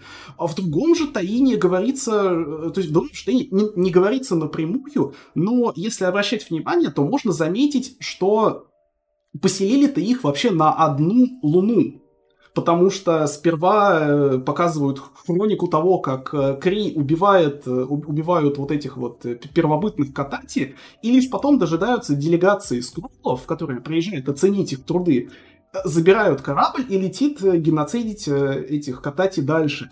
И такое в комиксе встречается довольно часто. То есть самый ближайший после этого пример это когда нам объявляют и анонсируют этот самый пайр, вот этот таймер, э, который будет отсчитывать э, время до смерти э, звездной системы, потому что пайр это штука, очень такой ну, научно-фантастический концепт, в общем-то, марвеловский, в котором Солнце бомбардирует частицами, прям, прям в ядро их посылая, это Солнце, оно нагревается, расширяется, и звездная система становится... Ну, ее поглощает огонь. Прямо, и... как я расширяю... Да, извиняюсь. Вот, вот, вот, это, вот это сейчас, вот это сейчас просто перебивочка я, была. Я не буду да. это удалять. А, ну, хорошо. Хорошо. Э, как бы контент. Обмазываемся контентом. Так вот, вот этот самый пайр, когда его анонсируют в комиксе, его анонсируют клиффхенгером в конце, в конце номера, и причем э, супер так и говорит э, Халклингу, что вот, мол, ну, э, поделать мы тут больше ничего не можем, придется активировать Пайр. А что такое Пайр? А Пайр это как бы это когда Солнце делает ам э, Солнечной системе. На следующей странице, причем он это заявляет в, ну, типа, в, в рубке Командора, буквально в тронном зале э, Халклинга, где находятся все, и Капитан Марвел, и Джонни Шторм, и, и, и все, короче, подданные, подданные своего Халклинга, включая вот эту его э, замаскировавшуюся оставшуюся бабку. А потом, когда в следующем номере э, эта самая замаскировавшаяся бабка говорит, что ну, ничего не поделать, короче, Пайер не, неизбежен, Супер Скрулл делает удивленное лицо и говорит, в смысле? Это же конфиденциальная информация, откуда ты о ней знаешь? И вот, вот подобных штук в комиксе э, не то чтобы много, но они очень-очень бьют по глазам и, в принципе, ну, как бы дезорганизованность э, всего события становится более ясной, более наглядной. Вот, понимаешь, просто им нужен был нужный архитектор. Кто у нас главный архитектор? А? А? Я, а? я. Ты Боб-строитель? А, вот. Э, да? Чуть-чуть э, расскажем про тайны про Люди Икс. Uh, у нас их целых два было. Это, собственно, Empire X-Men, отдельная лимиточка, и вот пару тейнеров было в самой линейке Люди X uh, Джонатана Хикмана. Uh, Тогда давай сначала по саму лимитку, потому что лимитка это такой очень уникальный случай. Комикс, который, по-моему, вызвал у нас больше эмоций, чем весь Empire, своей этой, разнообразием, своим diversity. Empire X-Men — это совместный труд всех ма- нынешних марвеловских э, X-сценаристов, э, в число которых входит э, Бен Перси, Джерри Даган, Вита, Витаяла, по-моему, не участвовал в этом. Тини Говард. Э, Тини Говард, Джонатан Хикман и прочее, прочее, прочее. И это комикс, э, который, в принципе, можно считать пробным прогоном э, всей вот этой вот э, всей вот этой авторской команды перед э, написанием э, X of Swords, потому что все вот эти самые люди, они разбились на пары и попробовали, скажем так, сделать такую историю в формате каждый, каждый сегмент пишет, пишет вот определенный выделенный на этот человек и Каждый номер. За ни... Каждый номер, каждый номер, ну, номер, номер-сегмент э, пишет, э, в общем, каждая вот эта вот э, творческая единица, и следующий, следующий номер, следующая творческая единица подхватывает и пишет немножко по-своему. Фигурно это комикс о том, как из-за попыток алой ведьмы исправить свою ошибку с повальным геноцидом мутантов, Джиноша оживает, но оживает, мягко говоря, протухшая, и э, по счастливому совпадению, как бы Джиношу выбирают Катати э, как плацдарм, с которого они в том числе будут э, вести наступательные действия на э, Землю. И людям Икс надо, надо это вторжение остановить. И вот из-за того, что каждый из номеров пишет отдельная команда сценаристов, это такие очень специфичные американские горки. То есть комикс тонально очень разнится от какой-то очень трешовой комедии до просто стандартного экшена, до очень скучного экшена, до персональной истории пацана, который э, взрывается, до какого-то, знаете, анекдота, который кончился щелчком тебе в лицо. А, комикс не, комикс не обошелся без интересной интеракции э, между X-менами, врагами X-менах и вот этим вот э, немного липоватыми зомби. Но штук, штука довольно дикая вышла. В этом плане Таин в рамках серии Люди X, там один по вулкану, другой по планете, вышел гораздо сильнее, сильнее даже вот, э, я бы даже сказал, сильнее самого события в плане демонстрации Катати как противника, потому что, в частности, в номере, который посвящен Магнета, а, очень э, так, воодушевляющий, очень такой э, по-хорошему, по- по-хорошему пафосный был диалог между Магнета и вот этим представителем Катати, что-то такая, знаешь, древняя сила, вот такая растительная, при условии того, что э, катати это некая растительная э, сущность, что там, буквально э, в Таине нам показывают, как э, Сорцман там, был объединен с деревом, пока возрождался, и вообще, ну, типа, все, все эти э, растения, они против, скажем так, животной жизни. А, при условии этого всего, а, казалось бы, на поверхности тот факт, что Юнг захочет затронуть зеленую тему, а, тему защиты окружающей среды и так далее. И он эту тему затрагивал еще до Эмпайра в том же Халке. И вот, казалось бы, он ее в Халке затронул ровно по одной причине. Знаете, по какой? Халк зеленого цвета. Блять, все. Это единственная мотивация Юнга для того, чтобы привязать его к вот этой вот зеленой про растительные повестки. Самое смешное, что зеленый цвет Халка даже сыграл в самом Empire относительно, ну, относительно Шихалк. Да, то есть... Тут... То есть ее, ее ведь вначале, а, ее вначале повели в э, некий лес выдать э, оружие, от которого, от которого ей должно, э, скажем так, сильно полегчать умом. То есть а, она должна фокус, фоку, более сфокусированно как-то вот думать, и она ну, приобретает более когерентную речь, более связанную.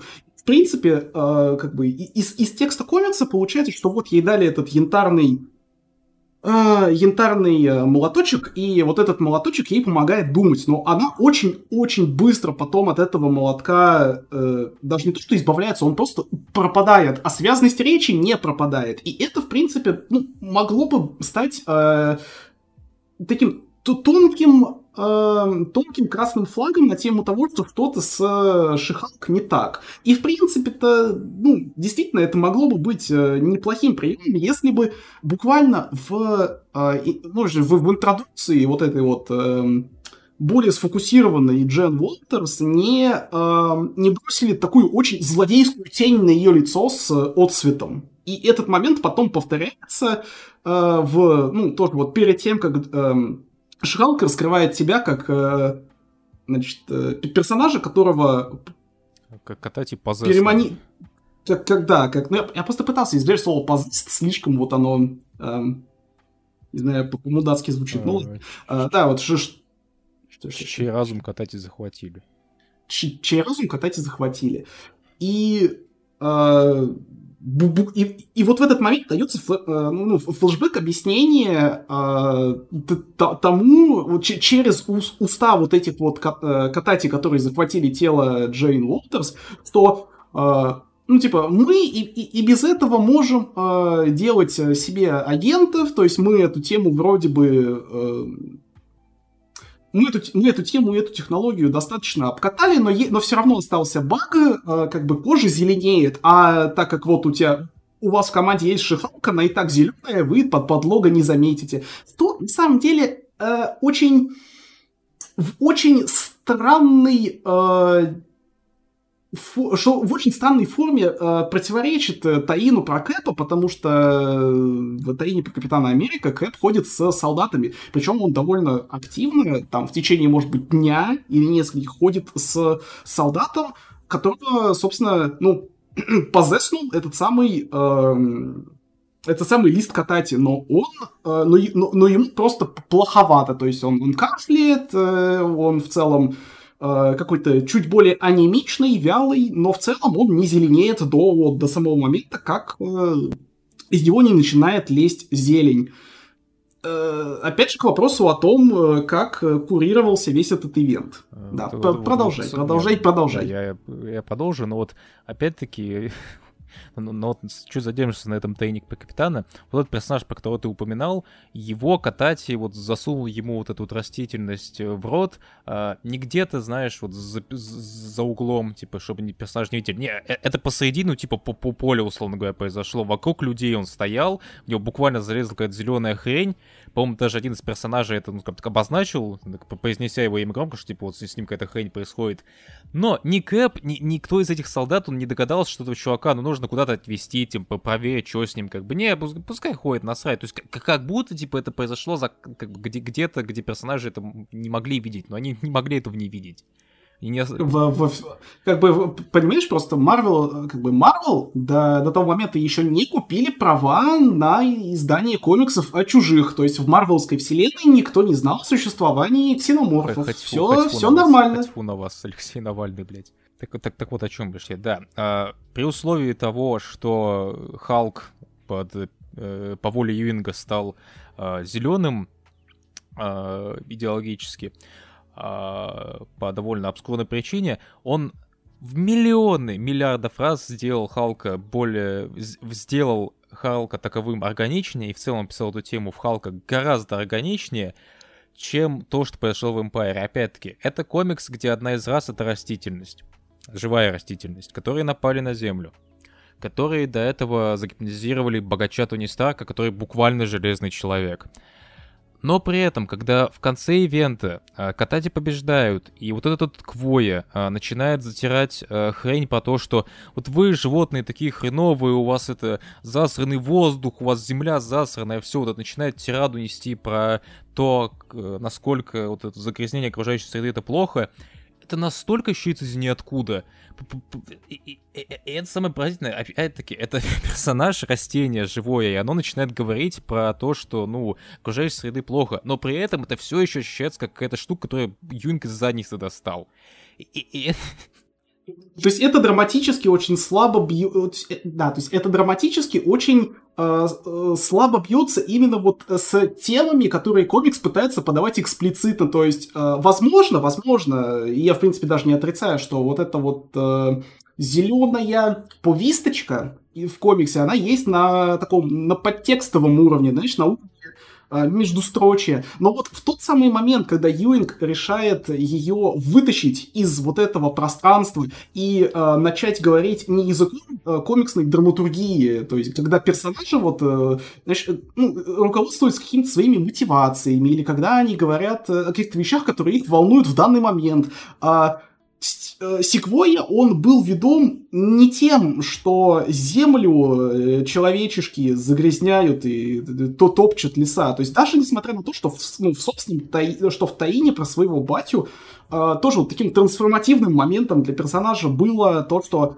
люди, которых он пожалел и которых он отпустил, вернулись доделать свое дело и как бы вырубились там и сожгли лес. Но другое дело, что это вот не является мотивацией секвой на протяжении, ну, в целом, вс- всего ивента. Это, это, это, это вот такое событие, которое когда-то произошло и укоренило его решимость отомстить э, Кри и Скрулом. Но это не то, что э, является прямым вот его мотиватором к действию. И это просто очень странно. Это настолько же странно выглядит, как, э, как э, момент из... Э, Aftermath, э, по-моему, про фантастическую четверку, где э, Секвойя буквально... Был, бук... Aftermath был про Мстителей, а по фантастическую четверку был Fallout. Ну, а, хорошо, хорошо. Значит, э, мстить... Это вот настолько же абсурдно от одного и того же э, уровня э, вот, качества райтинга, как э, Секвойя в э, Aftermath, Мстительном, э, буквально говорит фразой э, все бы у меня получилось, если бы не вот эти вот дети и их проклятая собака. То есть это, это практически дословный рефрен к Скуби-Ду. Но это опять-таки, э, это уже скорее тема слота, ты чуть в этом плане ошибся, это произошло как раз вот в послесловии четверки. Э, да, но я говорю, что это настолько же топорно, настолько же топорно.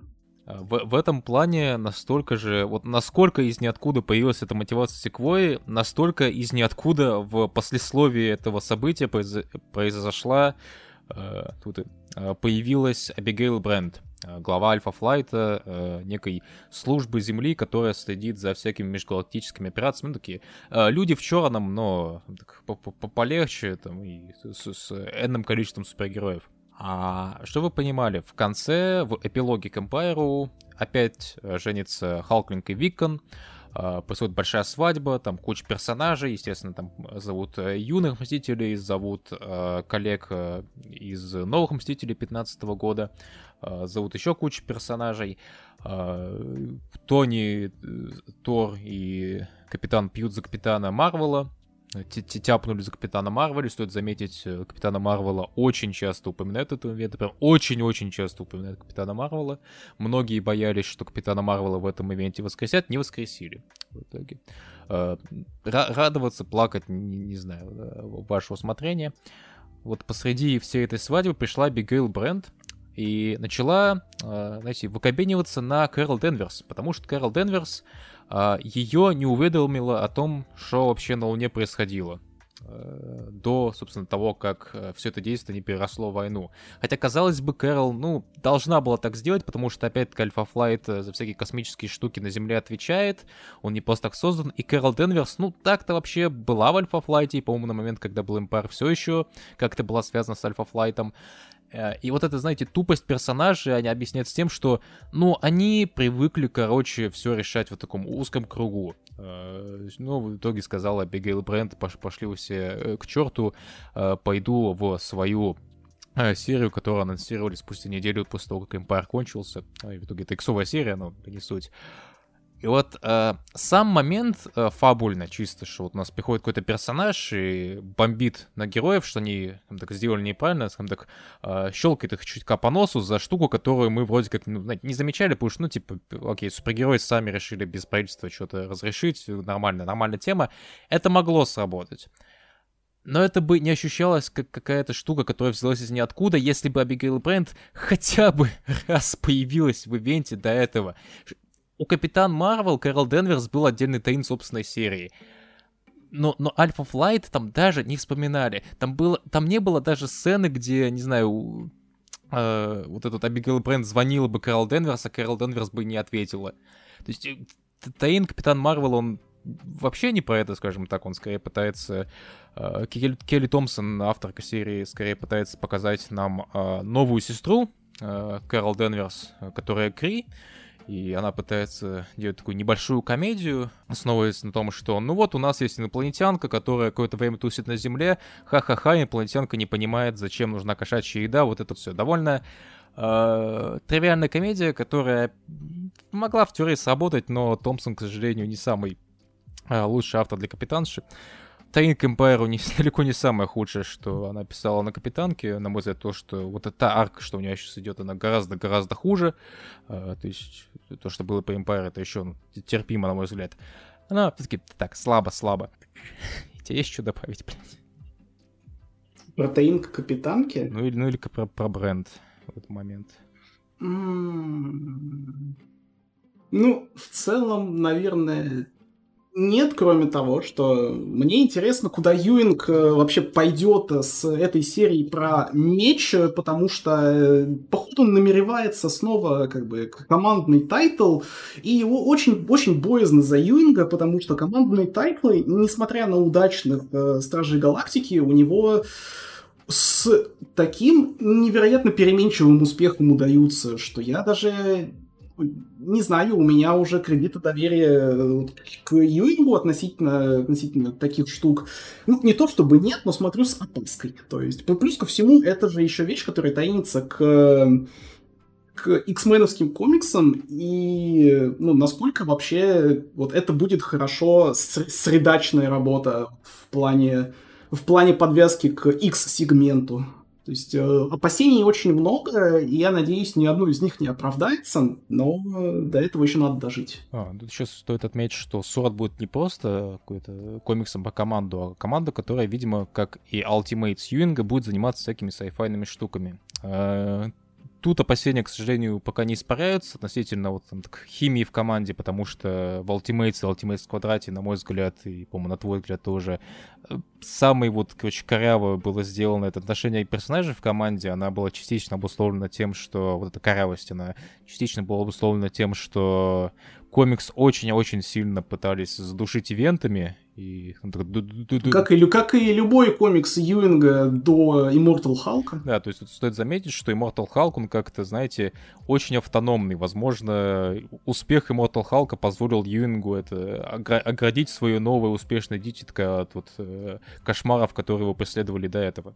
При, при этом всем, при этом всем, э, Стражи Галактики, несмотря на прямую и косвенную связь с Эмпайром, то есть прямая заключается в том, что э, в ранее Юинга был комикс, который, ну, маркетингово подан как Таин к Эмпайру, а фактически им не является. И второе, это то, что э, ну да, и то, что это вот космовещь, а Empire это тоже космовещь. Ну, ну и в целом вот у Юинга в актуальной на данный момент арке, ну, которая уже закончилась, правда, про, про Стражи Галактики, разбирались, э, скажем так, э, дипломатические последствия финала Empire. То есть тоже вот, несмотря на какую-то подвеску, э, это вот, ну, к ивентовой фигне, это комикс, который все еще авто... более-менее автономен которые можно читать просто вот зная, ну скажем так, фабульный пересказ из э, первой странички комикса. А, есть такое. Еще в этом плане относительно Ultimates э, очень положительные эмоции относительно Empyre у меня изначально были, очень положительные такие, знаете, вайбы относительно Empyre были, потому что это sci-fi а, и космическая тема, с которой вроде как Юинг себя хорошо показал в Ultimates. У него даже сейчас идет э, довольно неплохой космический э, ongoing в Image, я правильно ошибаюсь? А, нет, он, это, если это, ты про да, When Defines Them When They're Dead в Boom Studios, да? А, да, Boom. Но, скажем так, даже в Халке иногда появляются такие космические сущности, в частности, там, по-моему, в 25-м номере это было э, юбилейном э, для серии, всякие космические штуки, фиговины. А у Юинга они получались неплохо, но тут стоит понимать какую вещь. А, есть э, Марвелский космос, как у Старлина, который, условно говоря, если очень вот так сильно упростим, он про сущности. Про хаос, беспорядок, про вечность, про бесконечность, про Анхинатена, про таких вот персонажей. А есть космический Марвел, какой был у Авнета с Леннингом. А, про аннигиляцию, про аннигиляцию завоевания, то есть это космические баталии разных рас, то, по сути, к чему вроде как пытался стремиться Empire, потому что у нас ну, буквально в центре у нас, типа, объединенные две империи против а, давнего врага, тоже древней расы, такая баталия. А, но тут такой момент, опять-таки, Юнг не умеет писать экшен, фатально не умеет. А, и второй момент, комикс э, даже вот на этом моменте борьбы рас, каких-то противостояния королей, правителей, он на этом не сфокусирован. То есть э, комикс, который носит вроде как под заголовок «Мстители. Фантастическая четверка Empire», в нем Мстители. Фантастическая четверка ощущаются довольно лишними персонажами. Они ощущаются как персонажи, которые мешают нам наблюдать за войной э, нового императора, которому предстоит узнать, что такое власть, и там, готов ли он стать королем. Э, и как, противостоянием э, Секвои, вот это вот избранного, у которого так, тоже, по сути, такой царек, которым управляет, по сути, батя. И Тор. Тор, по сути, мог быть тоже, если бы не вырезали Таин, тоже одним из главных э, персонажей ивента, потому что он тоже, ну, как бы все отец, король, вот это вот все, и он тоже в этот конфликт не, не последним местом подвязан, в частности, к Секвое, опять-таки. И что, самое, и что самое забавное, когда во втором, кажется, или третьем номере Empire э, нам такие презентуют, э, скажем так, э, три, э, три сайт-квестовых ветки, которые можно было исследовать в Таинах, то есть э, борьба Капитана и Мстителей против Катати, э, борьба там, четверки Старка и прочих-прочих, то есть какие-то вот их собственные собственные идеи о том, как со всем справиться, и квест Тора. Вот это очень жирные три таких вот сайдовых ветки, э, одна из которых просто отсутствует как факт. Она вся происходит за кадром по причине своего тотального несуществования этого ветк Тора. А линия, которая заявляется про то, как э, Крэп с героями как бы мир спасает, она абсолютно ни на что не влияет, и она... И ладно бы она ни, ну, ни на что не влияла, она еще и скучные, скучные вещи показывает. То есть, а, а, а, а происходящее, ну, вот, э, там, между Старком и, и Ричардсом, а, оно, конечно, происходит в рамках самого Empire, но оно, а, оно удивительным образом каждый раз при каждом своем появлении не говорит ничего нового. Абсолютно ничего нового. И это одна и та же сцена, только вот раскопипащенная на, на пять номеров.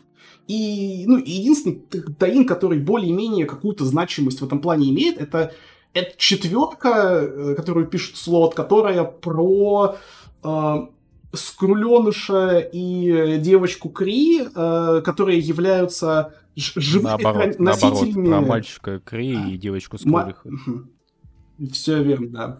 Они являются носителями э, многовековой истории своих рас, э, и в них э, как бы на генетическом уровне зашито вот, э, скажем, не, ненависть к друг другу, потому что ну, история этих двух рас диктует, э, собственно, эту, эту ненависть. И вот этих, вот этих двух ребятишек э, похищают э, дружественные катати агенты, ну, монахи, собственно, те самые, а, с которыми они когда-то давным-давно сколлаборировались, и собираются общем, воспользоваться ими, чтобы зарядить их в одну мощную пушку, которая пьет лучом в, в небо, и тем самым э, э вновь разобщить э, Кри и Скулов. То есть это вот вещь, которая важная и которая в том числе откликается в самом ивенте. Вот. Единственный, единственный как бы таин. То есть вот опять же к слову о том. Да, но, тут, но тут стоит заметить, что она настолько откликается в ивенте, что она, по сути, вот эта сцена, как их запихивают, а потом распихивают из этой вот машины, которая генерирует ненависть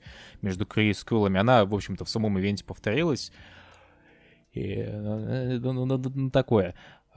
В этом плане вся линия с тем, что Крис Скрулы просто объединились просто потому, что у них император единый, она вроде как местами пытается так, иметь некую серую зону, то есть сейчас всего в одном тайне про Мстители нам показывают, что между ними как бы, ну, все еще есть какие-то терки, то есть не так просто какие-то межнациональные конфликты не затихают как бы за один день. А, но потом по это забывают как-то, и в конечном итоге, после вот этой вот терапии ненависти, нам показывают, что они все еще братаны, ну, потому что вот у них оператор один. Э, опять-таки, тема, которая могла иметь интереснейшее развитие, то есть вот конфликт э, раз не только вот, который воюют между собой вот эти вот Катати и Крис Крулы, но и вот в самой вот этой империи, которая, по сути, искусственно вот это объединена, тема, которая имела бы, могла иметь интересное развитие, но в итоге не имела, потому что, опять-таки, комикс не совсем знает, чем он хочет быть. Э, и это печально. Это невероятно грустно. А, мы все как-то часто упоминаем Юинга, но все реже упоминаем Слота. А вам, насколько я понимаю, Антон, есть кое-что про Слота сказать, кроме того, что он, а, на наш взгляд, не умеет делать э, крупные баталии? Ну, прежде всего, хотелось бы отметить, что когда-то Слот был э, довольно-таки талантливым сценаристом, э, человеком, который мог в рамках э, одного шестиномерного комикса, а если уж совсем сужать рамки даже в рамках одного выпуска этого комикса, придумать очень много ин- концептуально интересных персонажей, э, и тут же вот прям как-то их э, очень здорово и интересно презентовать. То есть тот же комикс э, Arkham Asylum Living Hell это отличный тому пример, как ранний слот э, вот, э, из себя просто фонтанировал фантазией и придумывал таких прикольных персонажей, как Джейн Доу, э, Шалтай-Болтай, мужик, который непонятно разговаривает с духами или нет. Вообще центровой персонаж для всей истории это, это, это, это The Great White Shark, здоровенная белая акула. Э, то есть и, и, и, и, даже, и даже экшен, вот, вот он использовал очень толково. То есть Бэтмен врывается в этом комиксе всего единожды, всего на одну очень короткую сцену, но он, э, но он работает настолько органично, он вот настолько четко, четко прибивает всю эту сцену, ставя в ней как бы замечательную точку в раскрытии той же Джейн Доу, ну, персонажа, который как бы своей идентичности не имеет, и поэтому э, крадет э, личность у других, маскируясь про других персонажей. Есть, э, главное, что Слот э, расписывает этих персонажей э, так, будто они э, уже давным, давным-давно существуют в этой вымышленной комиксовой вселенной, просто мы их до поры до времени не видели, ну, потому что причины.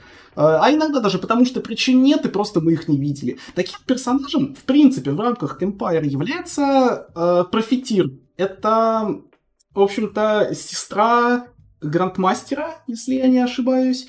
Ну, од- одна из сестер у них вот, вот в этом кружке, короче, это одна из вот таких вот вечных космоса, или как называют. Типа того, да. И она, э, то есть это персонаж, э, собственно, персонаж гиммик, у которого одна функция аккумулировать злато. А, она владеет э, масштабной космической казиношкой, э, куда попадает фантастическая четверка э, и так далее, и так далее, и так далее. И насколько слот ну, с этим персонажем работает в рамках презентовал одну черту и вдалбливаю ее, пока не надоест.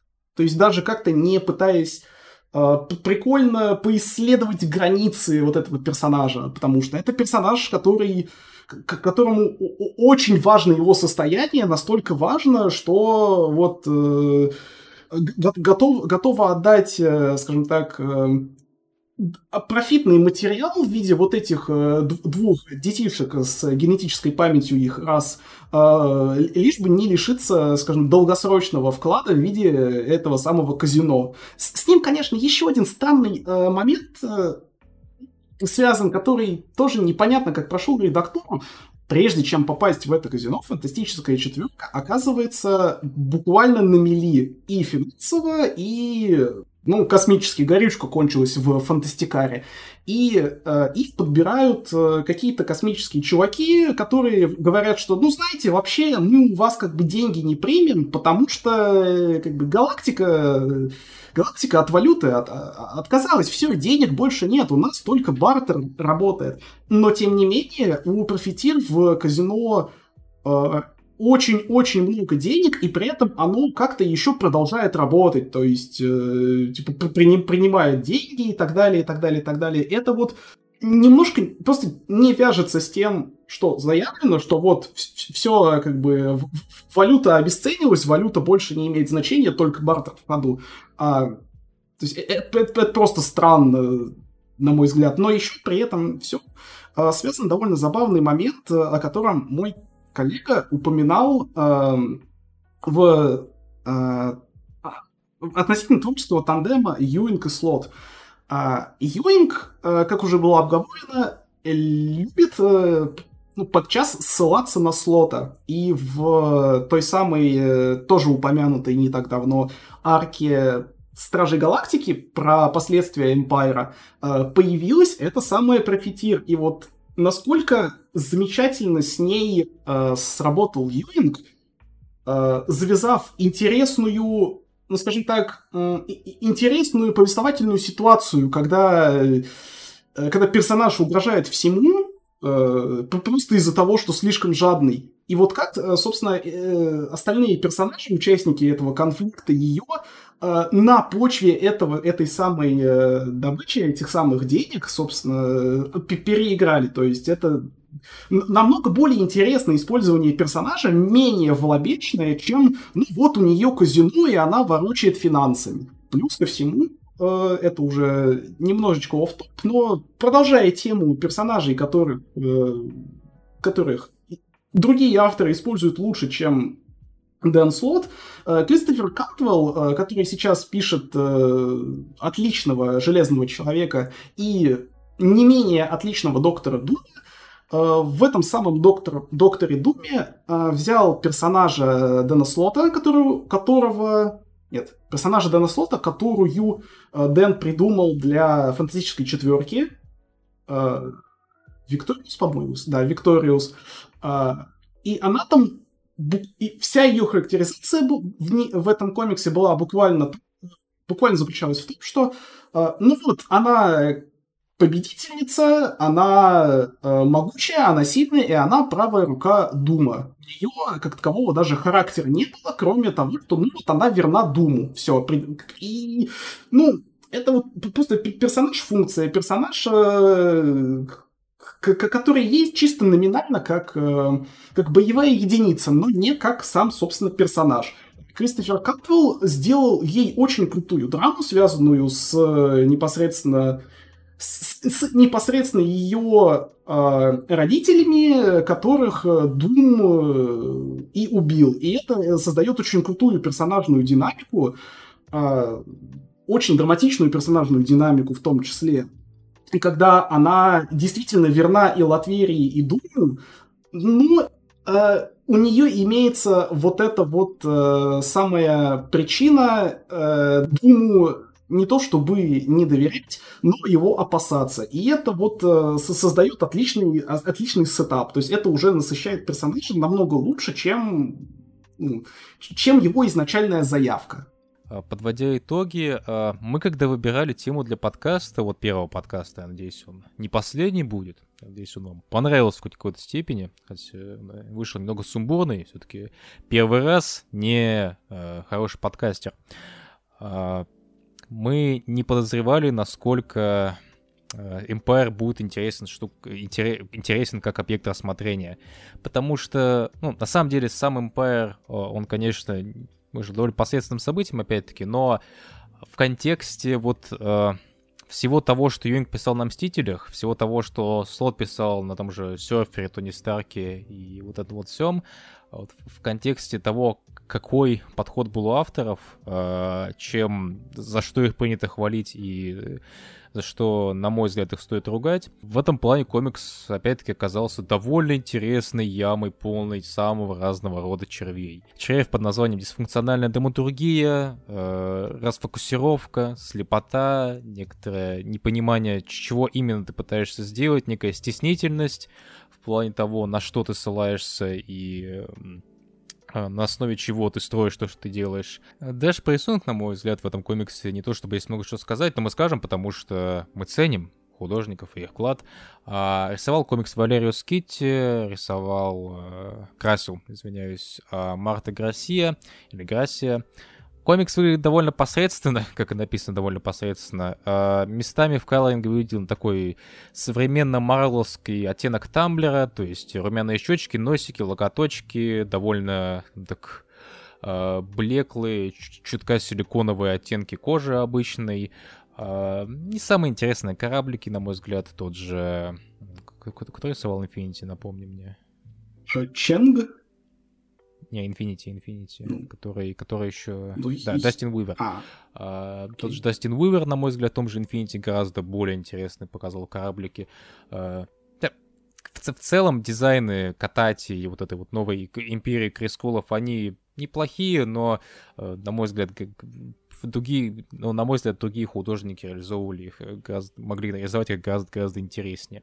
Причем на функциональном и концептуальном уровне, в принципе-то дизайны довольно интересные, потому что в ну, не очень корректно это называть бэкметтерами э, одиночных номеров. Вот в бэкметтерах э, той же лимитки про Empire вообще ну, показывался весь процесс прототипирования этих персонажей и концепт-артов.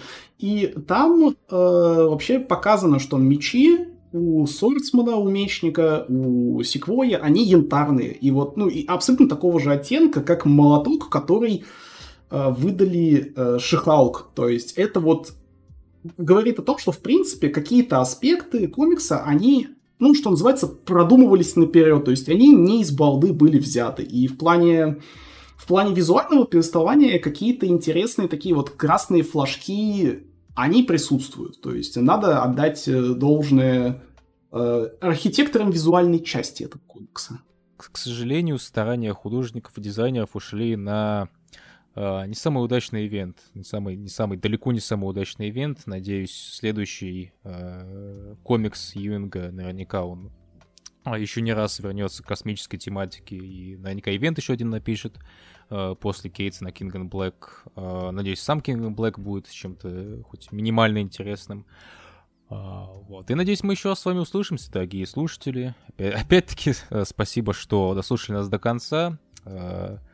Э, пишите отзывы на то, что нам стоит исправить, что вам понравилось. Э, достаточно ли мило мы картавим? У меня есть энная группа знакомых, которые считают, что когда люди картавят, это мило. Больше людей, которые считают, что картавость это отвратительно, но нам плевать. Вот. А с вами были два молодых гусара, Глеб и Антон. Антон, что вы хотите сказать нашим слушателям на прощание? А, предлагайте какие-нибудь комиксы на разбор. Может быть, мы их э, разберем, может быть, мы их прочитаем, может быть, нет, кто знает. А, но, в общем, я солидизируюсь э, со своим коллегой э, не только в том, что буква «Р» — это ужасное преступление против человечества, но и в том, что теплится надежда на продолжение этого подкаста и на то, что он вам понравился. Э, до скорых, надеюсь, встреч. Э, пока-пока. Удачи.